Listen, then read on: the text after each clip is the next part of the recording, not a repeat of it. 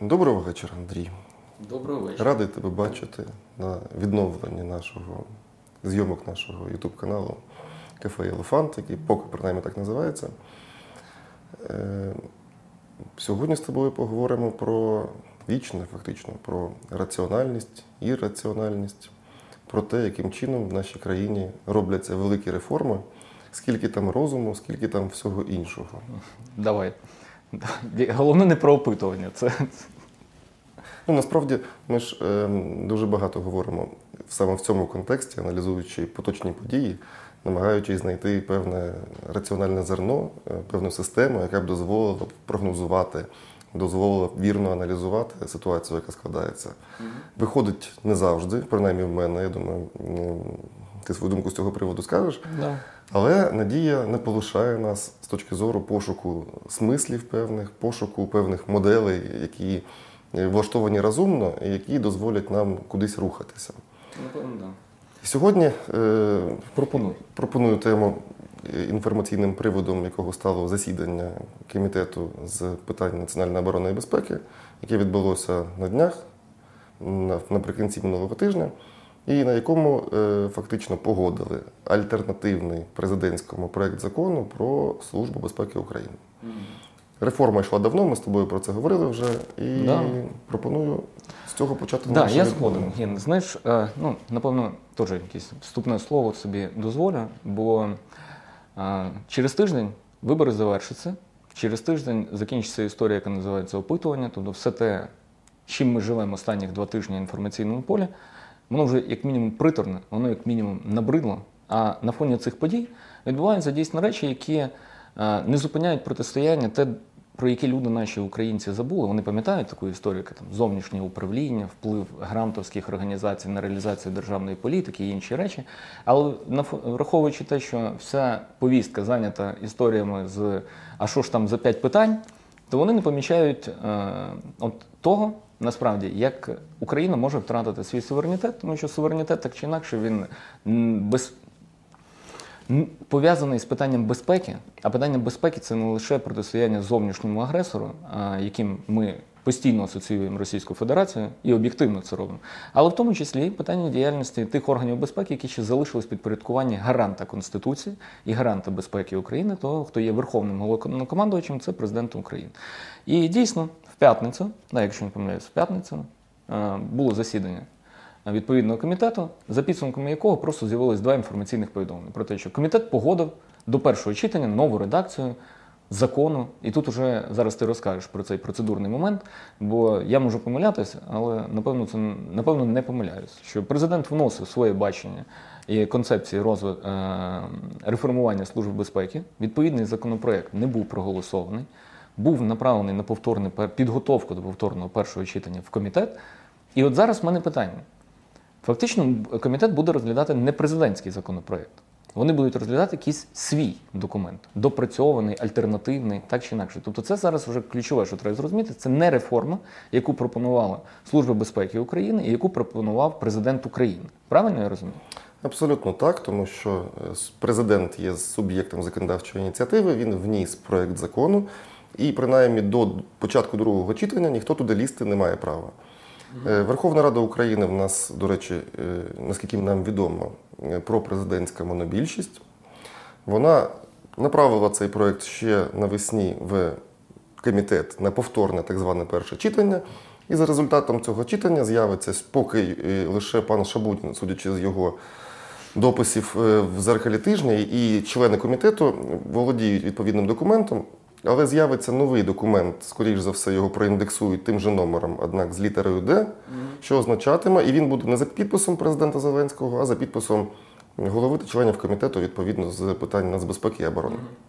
Тобто на цьому етапі ми точно е, ми не будемо зараз е, заздалегідь робити оцінку положенням його, тому що в нас тексту Ні, я, немає. окр- я окремі положення оціню. Тому що пан Шабунін їх оцінив. Ну, Оцінив. Так, ну ми, ми я, до цього собі, я ну, собі теж дозволю окремі. Ми до цього підійдемо, але сьогодні перший висновок це те, що е, Верховна Рада України і комітет відповідний фактично відхилила президентський проект закону і е, написавши свій проект, внесе його в зал для того, щоб Верховна Рада приймала рішення з приводу прийняття його в першому читанні.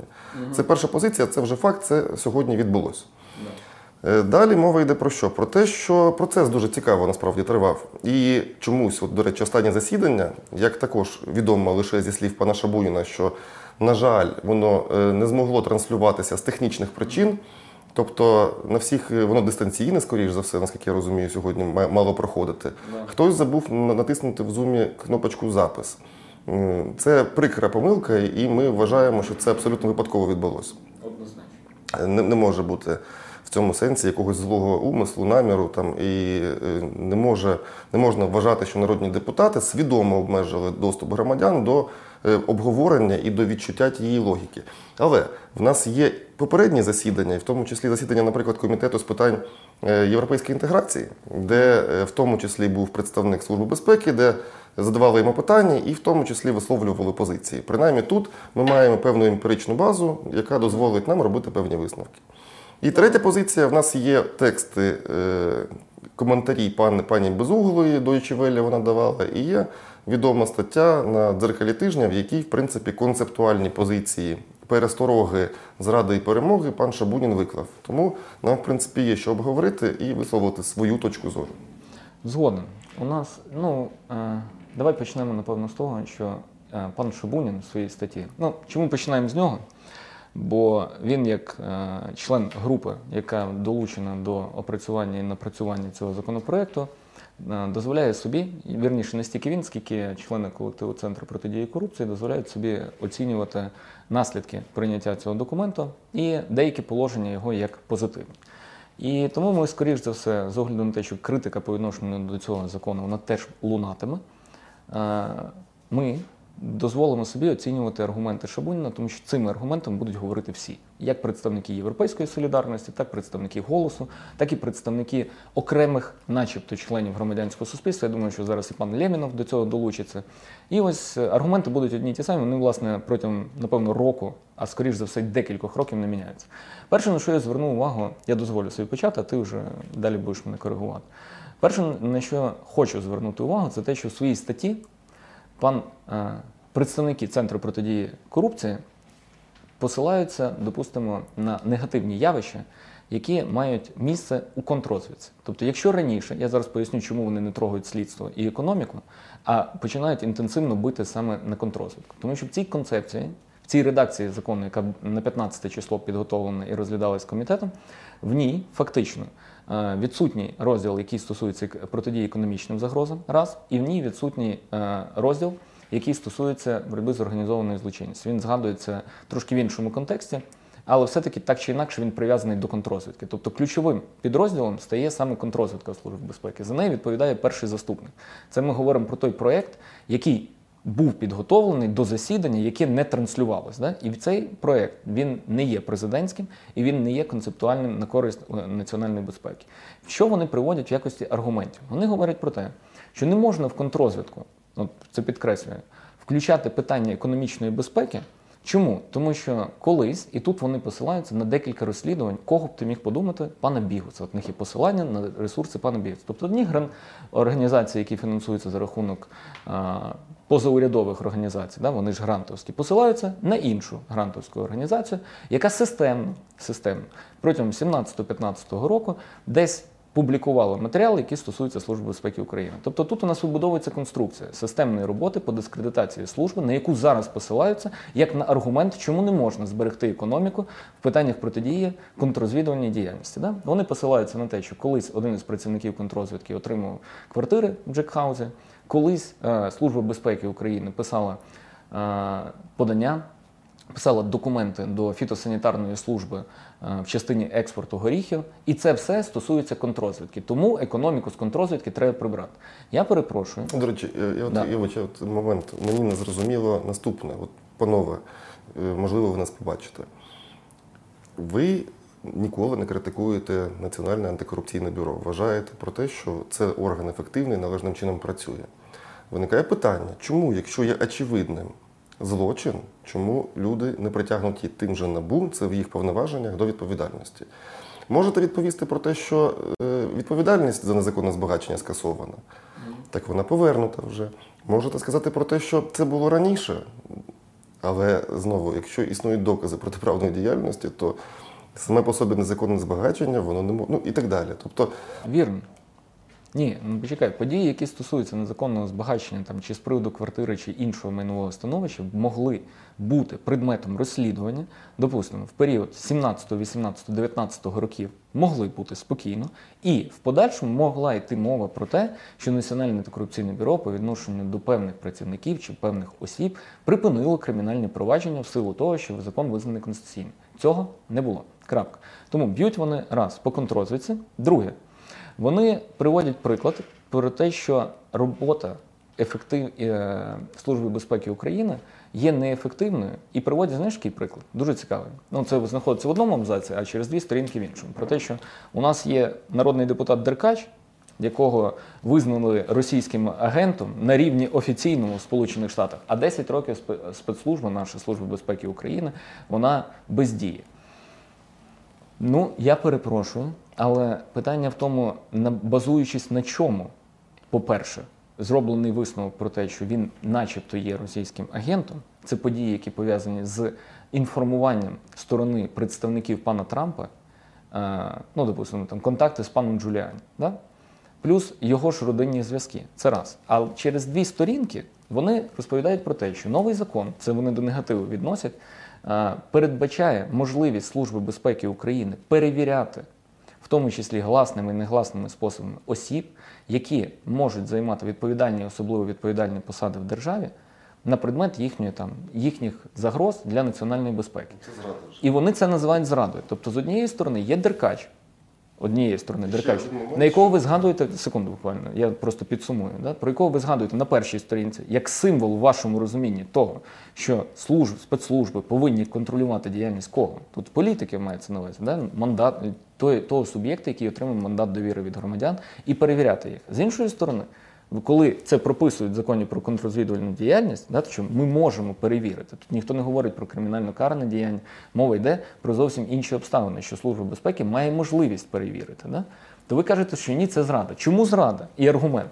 Ну от уявіть, цей аргумент я навожу фактично дослідно. Уявіть собі, що пройшов конкурс на незалежний конкурс на посаду керівника САП, і без довідки Служби безпеки ця особа не може бути призначена. Що ж це таке? А уявіть собі, панове, ті, які логічно так мислять, що дійсно хтось перевіряє, ну, допустимо, умовного пана Ситника 2 на предмет його доброчесності, на предмет його співпраці з іноземними спецслужбами і на предмет всіх інших ризиків, які пов'язані з його діяльністю і його підпорядкуванням іноземним країнам. І говорять про те, що ця людина, яка хоч ваш конкурс формально пройшла, той конкурс, в якому у вас будуть іноземні представники громадських організацій і організацій, які протидіють корупції, але ця людина є підставою вважати, що знаходиться на контакті, допустимо, з іноземною спецслужбою. Можна її приймати на роботу чи ні? Так це не є зрада.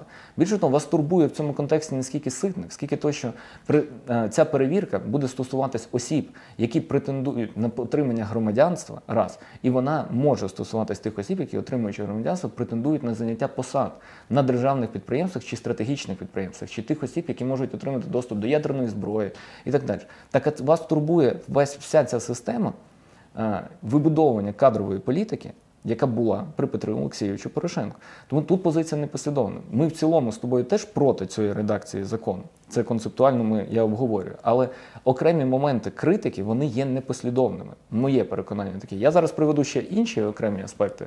Ну на чому ти ще хочеш дзвонити? Я передивився більш ранні, ще е, навесні знімав ролики про пана Шабунін. Він говорив про те, що головною біллю в серці з приводу президентського проекту закону було те, що на зустрічі, які вони робили з претендентами, щоб фіксувати на посаду президента, ще коли кампанія йшла, щоб фіксувати обіцянки їх публічно і потім спитати це, що, до речі, є, на мою думку, абсолютно правильною практикою. І тут честь і хвала, що ви так зробили. Але існує певна маніпуляція, тому що на, той, на тій зустрічі Зеленський дійсно обіцяв перше забрати у Службу безпеки економіку і забрати в них корупційні правопорушення, що є дійсно сьогодні фактично виключною компетенцією бюро антикорупційного. Але якщо ми дивимося текст сьогодні, то ми можемо прочитати про те, що головне очікування, яке не виправдано новим проєктом закону і попереднім проєктом закону, полягає в тому, що не, е, служба не позбавляється функції досудового розслідування і функції антикорупційних повноважень. Тобто трошки отак підміна маленька. Там була економіка, з нею навіть сама служба не сперечається. Окей, не потрібно економіки. Тільки якщо є загроза нацбезпеці, ми йдемо до генерального прокурора, беремо в них постанову в генерального прокурора. Це також відповідальність, по суті, на найвищому політичному рівні. І тоді розслідуємо. Економіки нема. Звичайної економіки, кашників нема і так далі. Але тут з'являється нова ідея. І вона з'являється так е, боком зайшла. Вона з самого початку не звучить про те, що е, служба має бути позбавлена функції досудового розслідування. Мотив він просто абсолютно шикарний, на мою думку. Що служба має не стільки реактивно працювати, скільки попереджати вчинення злочинів різних в сфері національної безпеки. Виникає питання в мене особисто. Чи читали наші е, опоненти, скажімо так, інтелектуальні в нашому інтелектуальному батлі? Взагалі, Заоч- взагалі, що в Україні вважається стадіями вчинення злочину? Це є готування, замах, закінчений, незакінчений, і закінчений злочин. Готування до злочину, хоч є і незакінченим, але є злочином, за нього є І кримінальна відповідальність. Да. Замах тим більше, ну, закінчений злочин зрозуміло. Тому е, пам'ятаєш фільм, е, я не знаю, як українською він правильно називається, особе мнення, здається, з Томом Крузом. Міноритарі ну. Е, коли людство дійшло до певного е, стадії розвитку своєї, що вони взяли трьох дівчат-оракулів, які лежали там в Да, да, басейнах, і дійсно реагували на готування навіть до злочину його наступного вчинення ще до того, як у людини, яка задумувала це зробити, виник такий намір. Тобто вони фактично бачили майбутнє. Чи можна реагувати в будь-якій формі? В формі е, ОРД, в формі кримінального провадження, в формі проведення негласних слідчих розшукових дій на те, що в принципі немає ознак навіть готування до вчинення злочину. Ну це може складна матерія, я перепрошую, але Ні, матерія вірна. е, яким чином будується от таке судження, такого плану судження? Тому що ну, от, е, служба має стати просто, от, ну, е, вони спочатку мають виграти всі сезони битви екстрасенсів, потім іти щось розслідувати, щось попереджати. Ні, вони мають бути сторонніми е, знаєш, споглядачами. Які спостерігають, бачать, але наступний етап, коли до них виникне питання, а чому ви не дієте? Ну, вірніше, ми діємо, яким чином ви попереджаєте? Ну, тут же ж логічне питання. Тобто, якщо мова йде про попередження, на будь-якій стадії, навіть на стадії готування, е, злочинну діяльність треба припиняти. Припиняти її і ну, притягувати осіб за підготовку до ну, готування до вчинення злочину, чи не закінчений замах да, на вчинення злочину. От, Андрій, і, і питання зірочкою. Да. В межах чого можливо, наприклад, проведення негласних слідчих розшукових дій, будь-яких. Ну, от ми з тобою розуміємо, що негласні слідчі розшукові дії в межах завдань кримінального процесу, виписаних Кримінальним процесуальним кодексом України, без кримінального провадження неможливі. Питання, як, прости господи, ті, хто мають, мали б вірніше, е, захищати нацбезпеку, яким чином вони будуть, в межах чого вони будуть власне діяти, якщо їм це заборонено. А немає необхідності давати відповідь на це питання, ну ні тобі, ні мені, бо ми розуміємо, що відповіді на неї немає. А саме головне, немає необхідності давати відповіді на це питання людям, які таку концепцію пропонують. Їхнє завдання, ну знаєш, сказати, знекровити службу, я не зовсім поділяю, що це повнота, воно відображає повноту поняття. Їхнє завдання, на моє глибоке переконання, зробити е, такий удаваний, знаєш, що таке. Е, така удавана держава, не та, яка е, е, failed state, да? а така essence state. Ну, держава, яка начебто є, але начебто її немає. І то структура. От вона начебто є, але її начебто немає. Бо в цій редакції, яка на 15 жовтня була підготовлена, функції досудового слідства фактично прибирають. І критика вже звучить зовсім в іншому контексті. Що чекайте, а чому з 26-го року прибираєте? І тут люди, гіганти юридичної думки, висловлюють наступну тезу. Депутати слуг народу кажуть, що ДБР, якому начебто можна цю підслідність передати, яка сьогодні розслідується Службою безпеки України, будуть не готові. Але вони ніколи не будуть готові. Ну, почекайте секундочку. Давайте ми тоді з вами згадаємо практику діяльності новоствореного ДБР, якому передавали кримінальні провадження з органів прокуратури. І ще не передали, я так думаю, до кінця всі кримінальні провадження. Півроку, 6 місяців, 7 місяців. Давайте тоді подумаємо. Раз ви кажете, що в цій частині законопроект хороший, бо вони хвалять за те, що немає досудового розслідування. ну, З 26-го року. з 26-го року. Вони кажуть, просто треба з 21-го. Так а давайте тоді, раз ви в цій частині хвалите про те, що позбавляють служби служби е, функції досудового розслідування.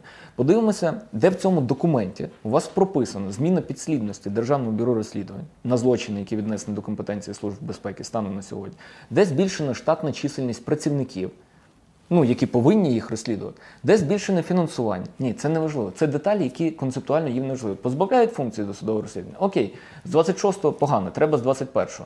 І головне закріпити це в кримінальному процесуальному кодексі. Не може бути позбавлена спецслужби функції досудового розслідування.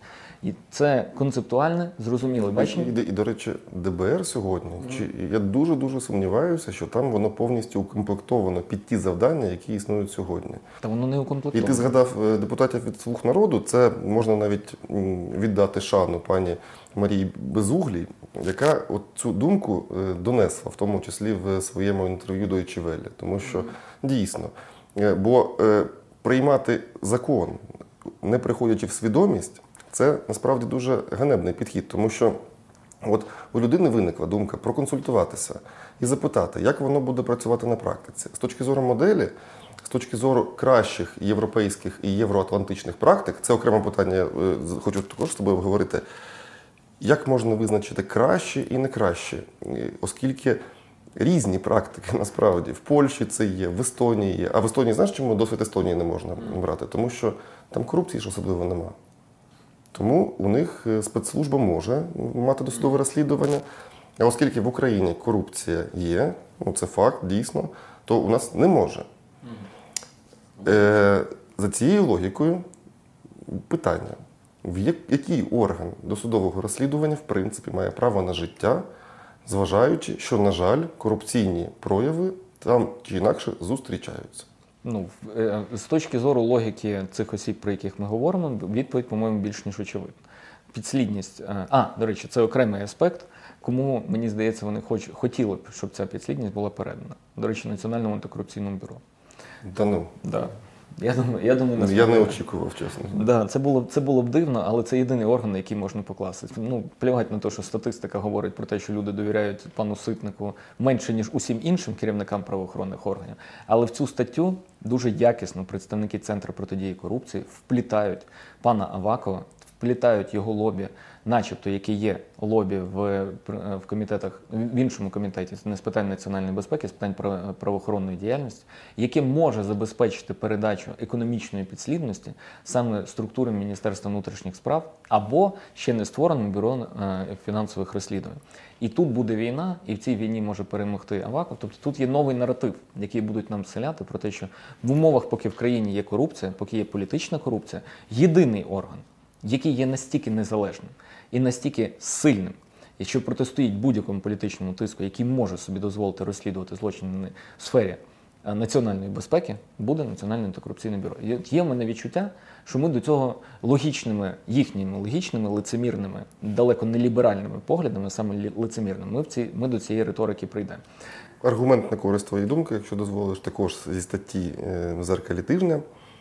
Ще одна претензія, що сьогодні в сфері контррозвідки, навіть по новій цій редакції, СБУ надається право, право через суд блокувати різні інформаційні ресурси з метою недопущення відповідного терористичного акту, зокрема. І претензія до цього повноваження, і головна пересторога полягає в наступному, що не виписаний чіткий механізм, який дозволить запобігти зловживанням. Я от трошки читав Кримінальний процесуальний кодекс. Я не можу сказати, що на будь-яку слідчу дію, чи слідчу розшукову дію, чи негласну слідчу розшукову дію, виписаний настільки детальний механізм, який би до повної міри зловживання міг перешкоджати. Для того, власне, і існує інститут судового контролю. Бо до е, якби в 90-х ще, щоб розуміли ті, хто можливо не пам'ятає, навіть арештувати і взяти під варту людину Це не по суті, процес. по суті да. міг прокурор. Да. І в суд нікого не возили. Можна було потім оскаржувати. І інститут судового контролю він, власне, для цього і існує, щоб оцінювати, чи є обґрунтованість, чи ні. Тут ми перейдемо до наступного Ми зараз- питання з приводу судів. Вони у нас недореформовані, так? Е, Вони не реформовані. Їм Крім дає- вищого антикорупційного. Там же й- ні, Вищий антикорупційний суд, до речі, також там є прояви. Е, Пану Кравцю нещодавно підозру зробили, тобто яку пред'явила, до речі, набу. Щось от, от цікаво, що реакції особливої не було на це. Ну це відома справа по голові окружного адмінсуду. Да. Там, здається, ще е, голові ДСА також підозру скасували.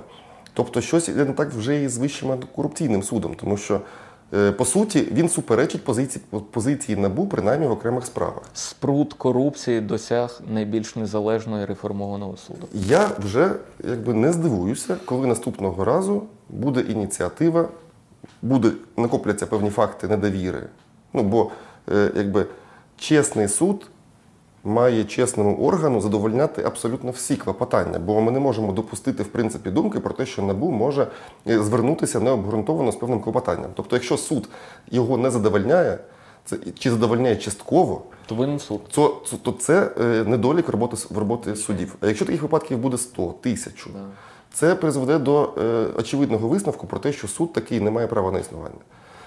Бач, ми з тобою позитивісти, формалісти, бо я теж виписав собі цю тезу, і пана Шабуніна цікавить в питаннях, які стосуються блокування інформаційних ресурсів. Ну, пана Шабуніна це не безперсональна мова про нього, про центр протидії корупції, тому що вони там редакційна е, стаття від двох представників. Ні, варто по- ми не особисто. Ми Ні-ні, з паном це- Шабоніном спілкуємося як з певним образом, з певним символом образом, ідеї. Образом підсуднього, образом людини, яка має вже рішення по притягненню його до адміністративної відповідальності за вчинення корупційного діяння, але певним образом. Образом того, що ідеями. називається протидія корупції. Так от його цікавить в цих питаннях, що я думаю, що в принципі, якщо б мова йшла про ресурси типу Знай.ua, Страна.ua, 112, News One і так далі. І так Не далі. було б питань. Питань взагалі б не виникало. Типу, все гуд.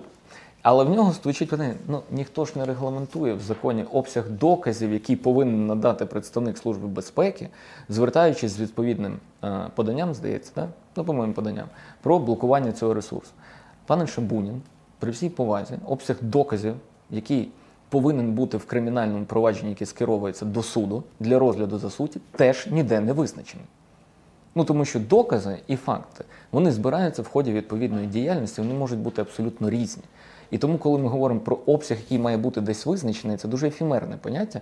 Ну, якщо ви десь знайдете в кращих європейських практиках перелік документів, які свідчать саме на користь того, що має бути чітко визначені е, по порядку документи і факти, які можуть бути підставою для блокування, то в принципі можете запропонувати як представник робочої групи для більш конструктивного діалогу. До речі, там схожа є ситуація і з політичним процесом.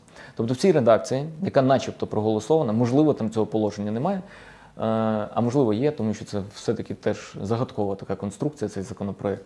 Це те, що Служба безпеки України має право, ну вірніше, вносяться зміни до виборчого кодексу. Вона має право звертатися з поданням до Центральної виборчої комісії про зняття з виборчих перегонів, зняття з виборчого процесу е, і не до і недопуску до участі в виборчій діяльності політичної партії, яка відповідно пропагує насильство, зміну територіальної цілісності і всі інші речі, які відносяться до підслідності ну, Служби безпеки України.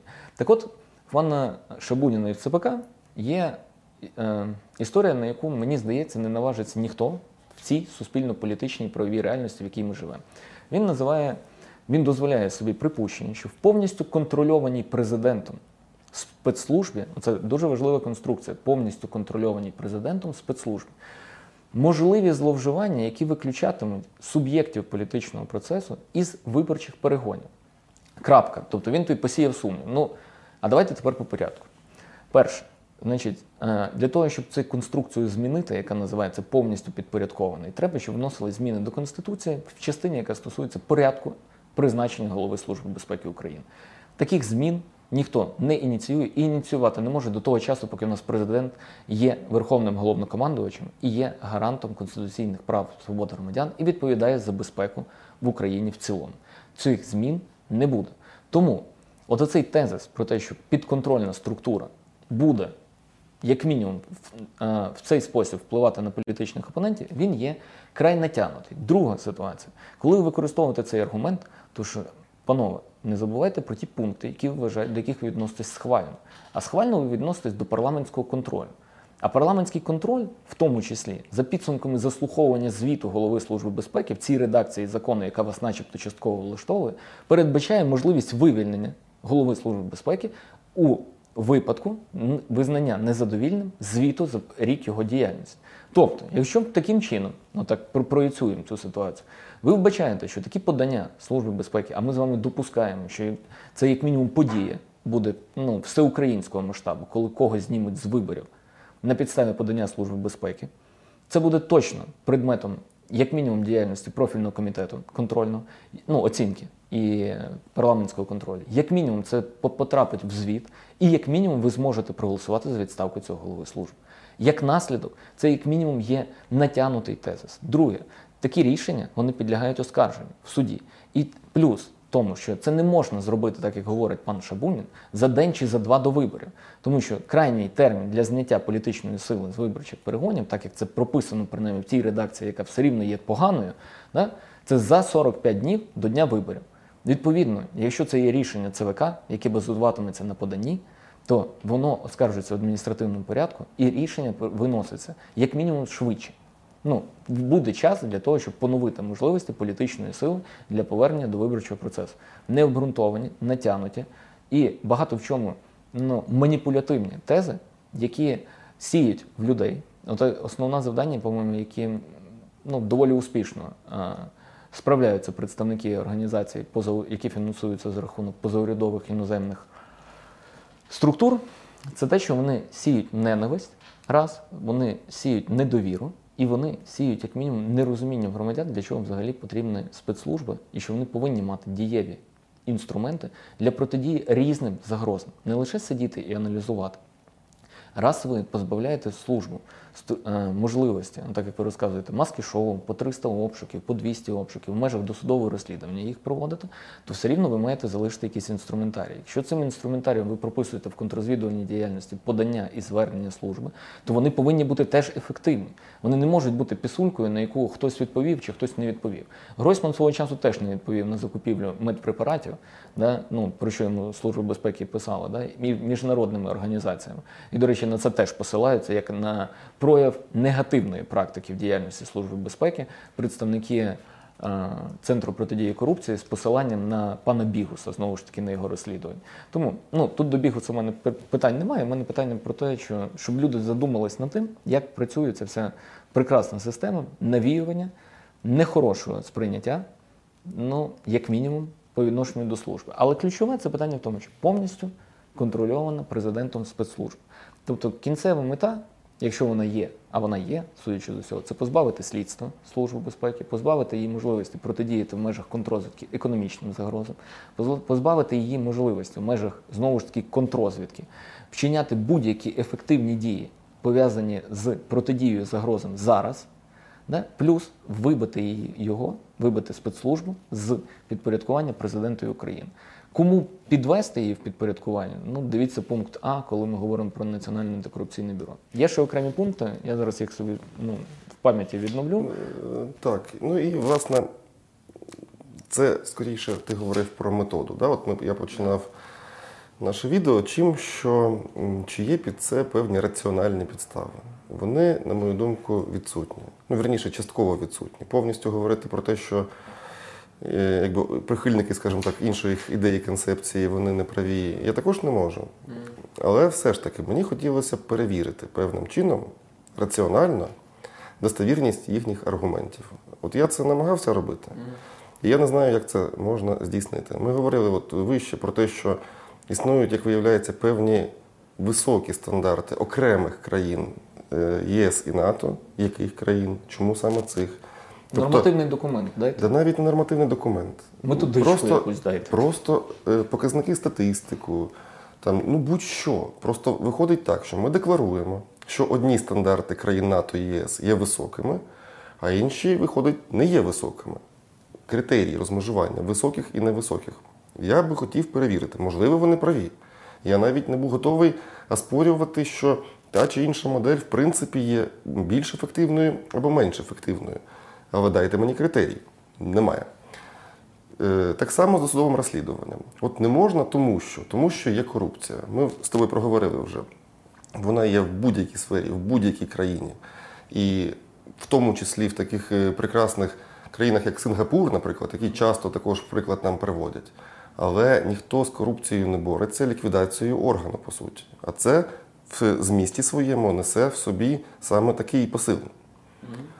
Е, Добре, що в НАБУ поки нікого не викрили на корупції, хоча беру свої слова назад, викрили. Е, Ми ж не ставимо питання про зміну. Там ставиться питання, і логічно ставиться питання про персональне перезавантаження конкретної людини за конкретний проступок. Тут ми говоримо про, по суті, повне перерозподіл е, функціоналу і фактично знищення органу в тому вигляді, в якому він існує. І якщо ми під інші доводи ну, намагатимемося е, підвести якусь раціональну базу, в плані того, що ми мали б, як от з позиції науки, да, перевірити достовірність міркувань того, кого ми перевіряємо, а ми, як представники громадянського суспільства, маємо право це робити, ми не зможемо цього зробити, тому що критеріїв немає. Критерії лише гасла. Є лише правда, крім всього всього, я згадував про те, що е, в комітеті з питань європейської євроатлантичної інтеграції, здається, він так називається, були відповідні слухання, і ми посилаємося постійно на що є до певної міри логічним, на угоду про асоціацію. У висновку комітету немає протиріч навіть першій е, президентській редакції. Існують протиріччя в рекомендаціях парламентської асамблеї Ради Європи, в тому числі 1999 року. Що таке парламентська асамблея Ради Європи? Ну от скажіть мені, будь ласка. Для того, хто не розуміє, можливо, це аргумент. Однак для тих, хто в принципі трошки знає, як воно влаштовано, то парламентська асамблея Ради Європи це навіть не парламент, це якби зібрання Майданчик делегацій для дискусії. зібрання делегацій різних парламентів відповідно Європи, ширше за Європейський Союз, які дискутують і приймають певні рекомендації. Навіть по тому змісту, що наводиться тут, ті тези, яким ніби не відповідає перша редакція проекту закону, ми можемо чітко сказати, що і Польща з Естонією не відповідають цим же рекомендаціям. На то вони і рекомендації. Це не є святе письмо, це не є догмою. Вони мають бути пристосовані до тієї або іншої ситуації, тієї або іншої країни, однак певним чином раціонально це мають сприйняти ті, хто. Тобто їх виконання це не є самоціллю. Це по суті є ну, певним дороговказом, от, що туди, от в цьому напрямку, мабуть, краще. Але якщо обставини інші, 20 років пройшло, принаймні, в Європі тоді, ну крім Югославії колишньої, там не було воєн такого плану, як у нас, наприклад. Не було от цих викликів і загроз. Тому ще один момент, в мене особисто от, я е, там наукові тексти, в тому числі радянської доби, маю змогу читати з точки зору своєї професії, маю необхідність це робити. Декомунізувати тебе треба. І, і там е, науковість багатьох робіт вона визначалася, наскільки ти повно відобразив цитати відповідно Маркса, Енгельса і прости Господі Леніна. І в мене відчуття, коли я дивлюсь от на це, що ми от повернулися кудись туди ж. Не потрібно нічого раціонально обґрунтовувати. Ти вийшов, сказав, що це відповідає європейським стандартам. Забувши сказати про те, що вони різні, забувши сказати, що е, в різних ситуаціях можна по-різному виходити відповідно з різним положенням, ініціативою. Якщо ти просто вийшов, декларативно заявив, що щось відповідає або не відповідає європейським стандартам, вже ніхто не має права ставити під сумнів, ну і підвів ще цитату, яких також можна насмикати абсолютно різних. Ти підводиш цю цитату, і твоє судження вважається логічним, завершеним і таким, що доведено і є істинним, по суті. Да. Мене це особисто хвилює. Так бути не може. Мене особисто хвилює те, що це не розуміють представники слуг народу. У нас, судячи з усього, ми трохи час перебираємо, того я думаю, що я ще буквально декілька тез залишу, які є важливими, але які не особливо. Ну, от давай так, почну, почну з того, що ще бентежить е, представників е, громадянського суспільства. Звучить в статті наступна річ: зберігається монополія за службою безпеки на впровадження і використання спецобладнання, яке е, використовується для зняття інформації з каналів зв'язку. Тобто, спочатку йде мова про те, що втрачається незалежність набу, Національного антикорупційного бюро через те, що за СБУ зберігається монополія. Я шукав, чесно, я шукав ті версії від 15.10.2020 року законопроекту, де ж написано слово монополія. Але це, напевно, було таке спрощене тлумачення, от таке, от, як ти, про яке ти щойно говорив, да, декларативне. Е, Положення е, повноважень Служби безпеки, які звучать наступним чином: що Служба безпеки здійснює технічне регулювання у сфері спецтех, е, спеціальних технічних засобів для зняття інформації з каналів зв'язку та контроль за їх обігом. Ну, у нас служба безпеки є єдиним органом, який відповідає в силу закону про нацбезпеку за питання державної таємниці. Раз. Раз ми мови ведемо про питання державної таємниці, то за великим рахунком, хто ще може здійснювати технічне регулювання, поняття використання спеці... спеціальної техніки. Ще один момент. В нас чому тоді служба спецзв'язку, як, як вона правильно Да. називається, є монополістом в плані зв'язку е, вищих посадових осіб? Не готовий Це, це, це також з цієї логіки виходить, що в НАБУ також потрібно дати альтернативну Я думаю, я думаю, що зараз ЦПК ще можливо вже написали, напише окрему статтю про е, Державну службу спеціального зв'язку, яка підписала угоду з Huawei. Вони обов'язково про це повинні е, зазначити в своїх доповідних записках в адресу е, і сенаторів, і конгресменів, і усіх повірених в справах Сполучених Штатів в Україні, тому що це міжнародний скандал.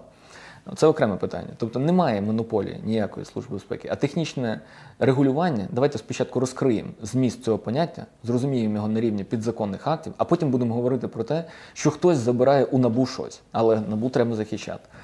Дуже критична історія, яка мене, яка мені дуже не подобається, це питання, яке звучить е, знову ж таки в статті ЦПК, що цей закон не передбачає реального очищення Служби безпеки України від, від чого, від кого мені поки що не зрозуміло.